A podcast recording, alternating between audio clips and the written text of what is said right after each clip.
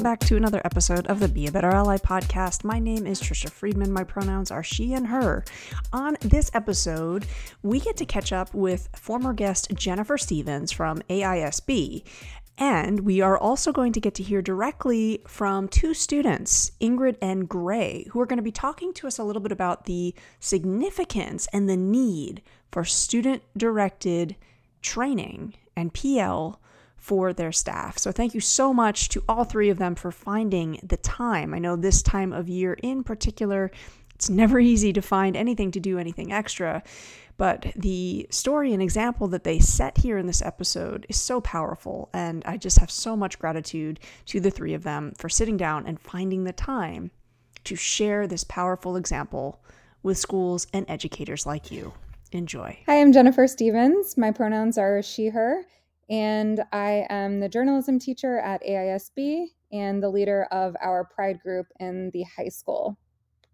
Hello, my name is Ingrid. I'm a grade 12 student at AISB and I use she, her pronouns. I've been a part of Pride since it started uh, when I was in the ninth grade. Hi, I'm Gray. I'm an eighth grade student. I use he, they pronouns. Um, I'm openly trans and I am part of Accepted, which is our middle school pride group. A couple years ago, we had our first Safe Zone training uh, led by two former teachers and a counselor. It was really successful, and we felt like the faculty learned a lot from it. Uh, so it was time to do it again. And I just thought it would be a lot more powerful if it came from the students. So I asked Ingrid, who is a fabulous public speaker and as she said, has been with me since the beginning of our Pride creation, which is about three years ago. And then I had worked with Gray a few years ago as well when we did CEESA Wide Pride when he was a sixth grader and was just so impressed by his confidence and advocacy. Uh, so that's why I asked them. And luckily they accepted. What did you both think about it? Uh, personally, I was incredibly excited when Miss Stevens came to me with this opportunity. Oftentimes, the student led initiatives that I was a part of were mainly directed towards other students. And while that still was very meaningful and had a big impact, I always felt like there was this sort of divide between uh, my experiences as a student and the things I wish that my teachers knew, and then the rest of the faculty. So, knew, uh, knowing that I had this opportunity where I could uh, expand upon my experiences and share what I uh, thought to be uh, appropriate uh, ways of interacting with students was really, really exciting. Yeah, um, I was also really excited to uh, get an email from Ms. Stevens asking me to do this. I think it was a really great opportunity. Um, I usually have a lot to say on this topic, and uh, I love uh, educating people who are willing to listen. Um, and it was really nice to be able to tell teachers what uh, students uh, want them to hear. I think some of the main questions had to do with policy. Although we did our best of discussing what regulations are currently in place in our child protection policy or bullying policy, for example.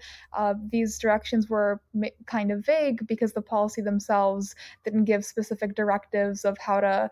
Uh, react in certain situations. So, coming out of this training, although we did give them a base of information that they could use, it's difficult to know exactly where to consult uh, or what resources to consult in order to know what the school uh, expects them to do as educators and as people in that position.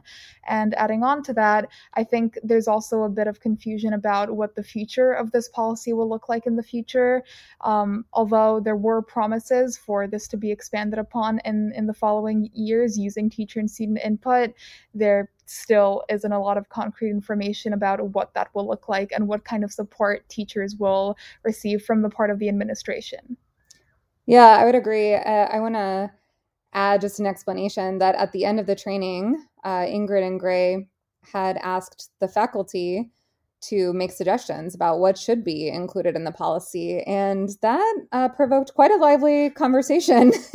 and I think that was probably the most um, feedback that y'all got at the end, right? People were asking you both about policy creation and what, what you would like to be able to protect yourselves? Uh, to add something, uh, although I think we did a really great job of representing student experiences, a question that teachers might be leaving with w- would be how to introduce LGBTQ topics in their own curriculums and lessons moving forward. We did mention that this was an important part of uh, creating an inclusive and a safe environment, and we also presented some survey results uh, from students in the secondary school that stated that they rarely uh, receive this kind of education in their classes or in the advisory program. So we we hope that they take these questions and reflect on them in order to include these types of uh, lessons or information in their in their future planning.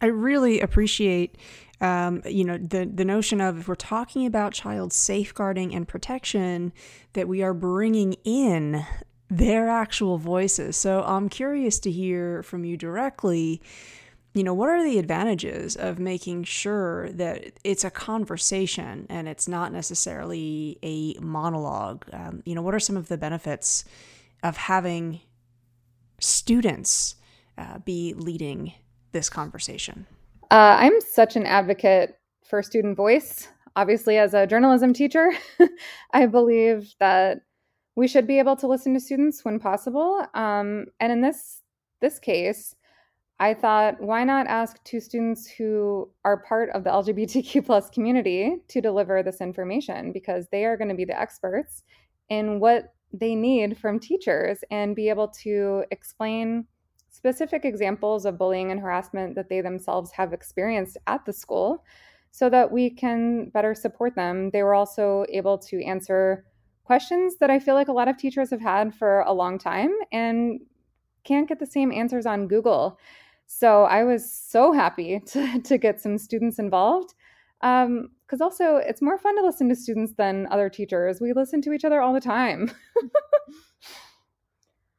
Um, yeah, I think a really good uh, part of this was that teachers got to hear from students, even if it was indirectly.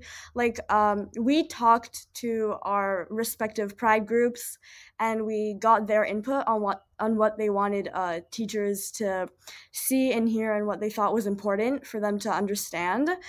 And I think having this like student to student connection really allowed them to share and um, contribute because it seemed less daunting or scary. I completely agree with what both Gray and Miss Stevens said, and I think there's often a pretty big gap between gaining a conceptual understanding of what an inclusive and accepting community looks like that you may get from other teacher led trainings and uh, connecting that to how you actually need to act on a day-to-day basis or how you can respond to uh, to actual situations in which an LGBTQ plus student comes up to you. So I think the fact that they were able to hear very concrete examples, including some from our own lives, um, made it a little easier for them to not feel as intimidated or fearful of doing or saying the wrong thing when they are presented to that uh, with that situation. Now I know there's going to be a lot of uh, educators who are listening, school leaders who are listening, and they're sold on the idea of yes, let's make sure that student voice is leading, is integrated into this conversation. What pieces of advice might you have for schools who want to follow the example that you've provided here? I think a really important piece of advice would be to keep it as local and specific to your school as possible.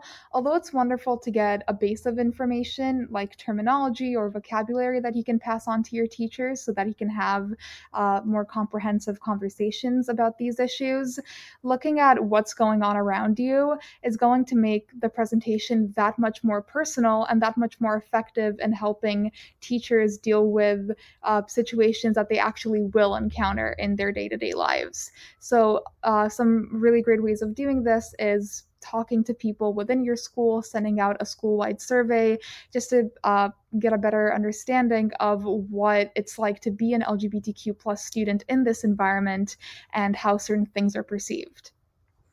Yeah, so sort of bouncing off what Ingrid said, uh, we talked to um, uh, the our LGBTQ plus students, and we came up with a few scenarios that uh, they either have encountered or that they think teachers could encounter, and we let teachers discuss this per, uh, in their groups. We had them split up in groups, and when we got their feedback, we mentioned how it would make us and uh, other students most likely feel, which uh, is I think is really powerful because it tells it shows teachers that how they handle things uh, really has has an impact on the students. Yeah, I would agree. I thought that was the most powerful part of of your presentation when y'all both shared very personal experiences, um, particularly, you know, when you when you actually said the slurs that you've heard in the hallways. I think a lot of people don't don't know that. Um, or you know, Gray, how how you came out as trans to your teachers and how you you know how you asked them to call you your preferred pronouns. I just I think it's so amazing for them to hear those kinds of things because a lot of them haven't, especially if maybe students don't see them as a safe space. They probably haven't ever heard this before. So I thought that that was really really powerful and you know like you both said um, I think Ingrid, especially when you were talking about the local context, I think Ingrid uh, had a whole slide, maybe two slides, dedicated to LGBTQ plus rights and culture within Romania. And uh, do you want to elaborate on that? Yeah, absolutely. So I think, especially because we are an international school, it's easy to view ourselves as being part of a bubble where the promotion of diversity and equal rights is sort of understood and agreed upon by everyone. However, that's not really the case. Uh, every student that comes into that bubble is coming from somewhere. So it's especially important to look at the context of where we live, how uh, the attitudes, preconceptions, and stereotypes that students grew up along uh, alongside is going to influence how they behave in our community, and what are the best ways of countering that and providing them with the education and resources to uh, get a clearer picture of uh, how things actually stand and to become kinder members of our community. Awesome. I'd also love for you both to elaborate a little bit on certain scenarios that you included that you feel like other schools should include.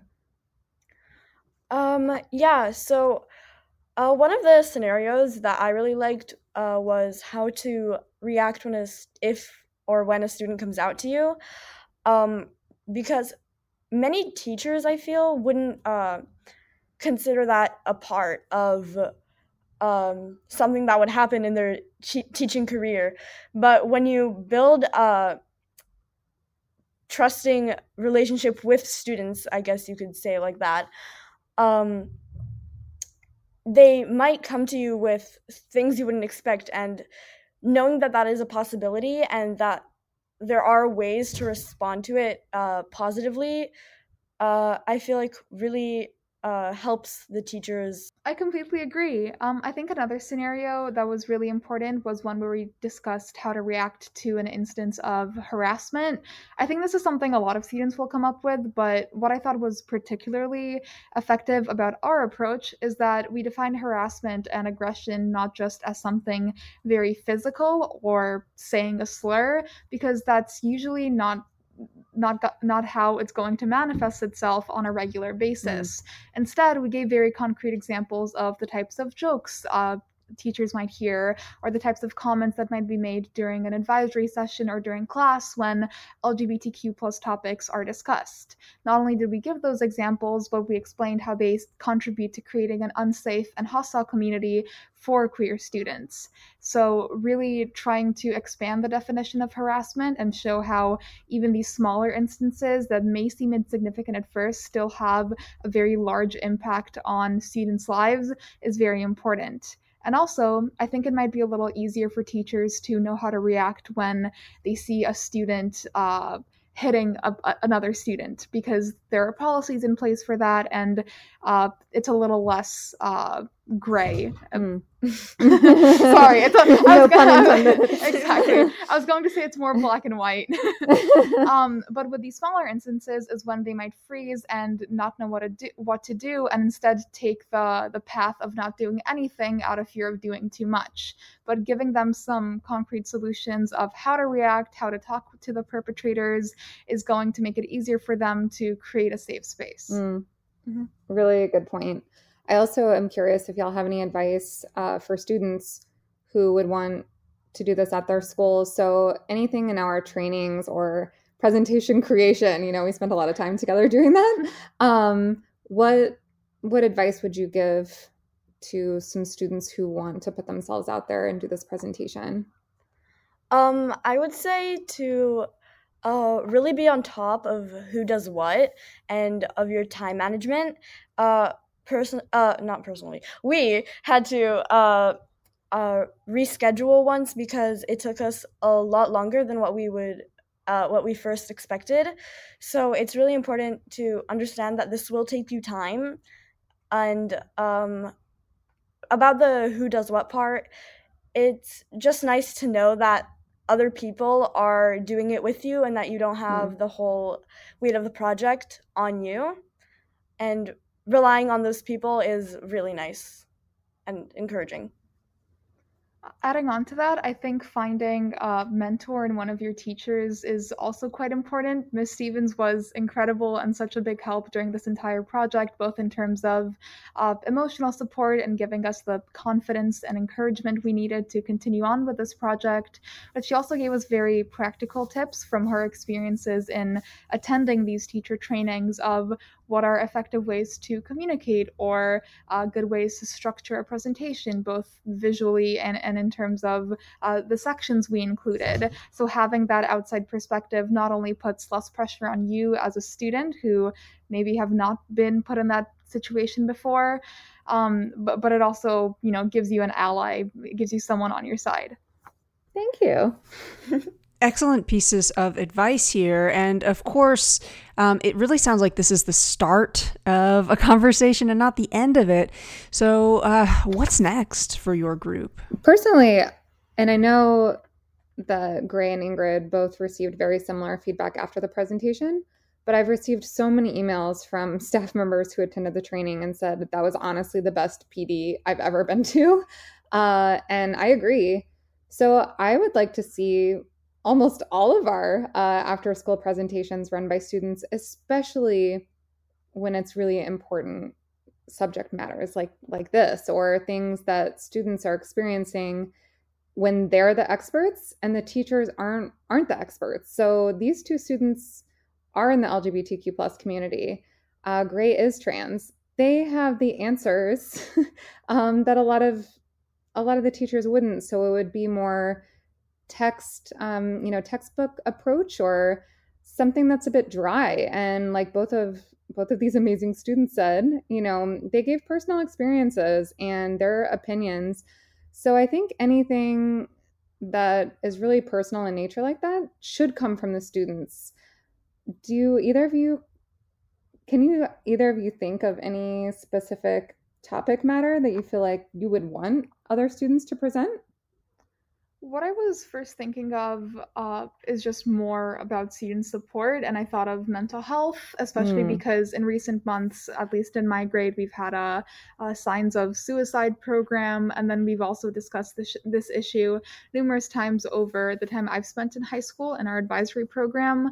And what I think would be very helpful uh, in that regard would be that students could give a more accurate picture of the sort of struggles that they're facing as part of this community mm. and just as we did in this presentation could communicate what would help them most and how they would react to sort of the prescribed uh, approaches that teachers are given i think just like ms stevens said this really humanizes a topic that can get kind of bland when you're only given some general information that seems like it comes from uh, a textbook or a program then it's a little harder to make that connection and to fully engage yourself and think of the ways you can uh, em- employ it in your own teaching career but realizing that it does happen to the students that you interact with um, can make it can can make them a lot more effective I think that's a great idea about mental health.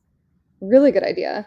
Because I was just thinking about when we did the signs of suicide presentation, and it was it was good.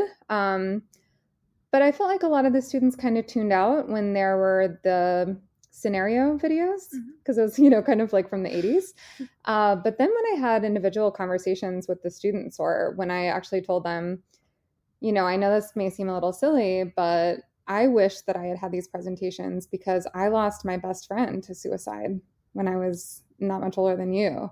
And then the room went silent and people took it seriously and wanted to ask me questions because i had been through that.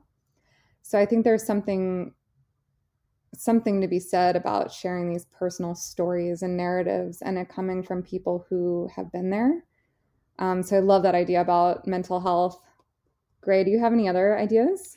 Um, not that I can think of off the top of uh, off the top of my head. um, yeah, I really agree with what both uh, Ms. Stevens and Ingrid said. Ingrid, any other topics that you think should be student led? Um, this is where I'm struggling a little bit with uh, my opinion on this because, on one hand, I do think that uh, placing too much responsibility on students when it comes to certain subjects uh, should be something that we should try to avoid. Uh, for example, when it comes to breaking down policies mm. or giving specific suggestions for them, I think it might be a bit much to expect all of this to be student led rather than also backed up by uh, the administration and the rest of the faculty. Um, but I would say, just like Ms. Stevens mentioned, almost any topic that is broached and that will later find its way down to students uh, would really benefit from having some student input on it. Uh, something that I have a personal experience with uh, is sexual assault and the reporting procedures at the school. Uh, again, you can sort of see why this is a sensitive topic. I think it would be uh, a lot to ask of students to share their experiences on this or uh, speak freely about it. However, having some sort of student voice or input on uh, the best ways to uh, discuss this topic and to make the resources we have available more accessible to them uh, would be really helpful. So, really trying to find a, a middle ground uh, or a compromise in which we're still protecting our students' well being and not asking too much of them uh, and you know taking the responsibility off of the decision makers at the school but still listening to them mm. and that's a really really great point i think some people think you know it's I've been at a lot of schools that say, oh, well, we need these policies. Let's have the kids who need them create them. But as you said, you know, that can that can really be a burden. Um, so sometimes it's up to the the teachers or people who are in, who are in power to, you know, do the work for you, maybe present it to you and say, hey, you know, this is the policy that we created. Um, what do you think about it? Or would you have any edits or anything that we should suggest? So do you think that it would make sense to maybe just incorporate student voice a lot more in these types of presentations if if it's not feasible for you to actually lead them? Absolutely. Um, i think instead of coming to us and uh, you know asking us to start something from scratch uh, or going to the other extreme extreme sorry and uh, presenting us with a finished product and telling us this is the way things are uh, familiar familiarize yourself with it but there's nothing else we can do to change it for now. Rather you know meeting in the middle and asking us for suggestions what do we think and uh, whether we would like to see anything added or removed from it would be really wonderful. Thank you gray ingrid and jennifer for sharing that remarkable example of of meeting in the middle, something schools might want to aim to do a little bit more of in 2022. Thanks for listening.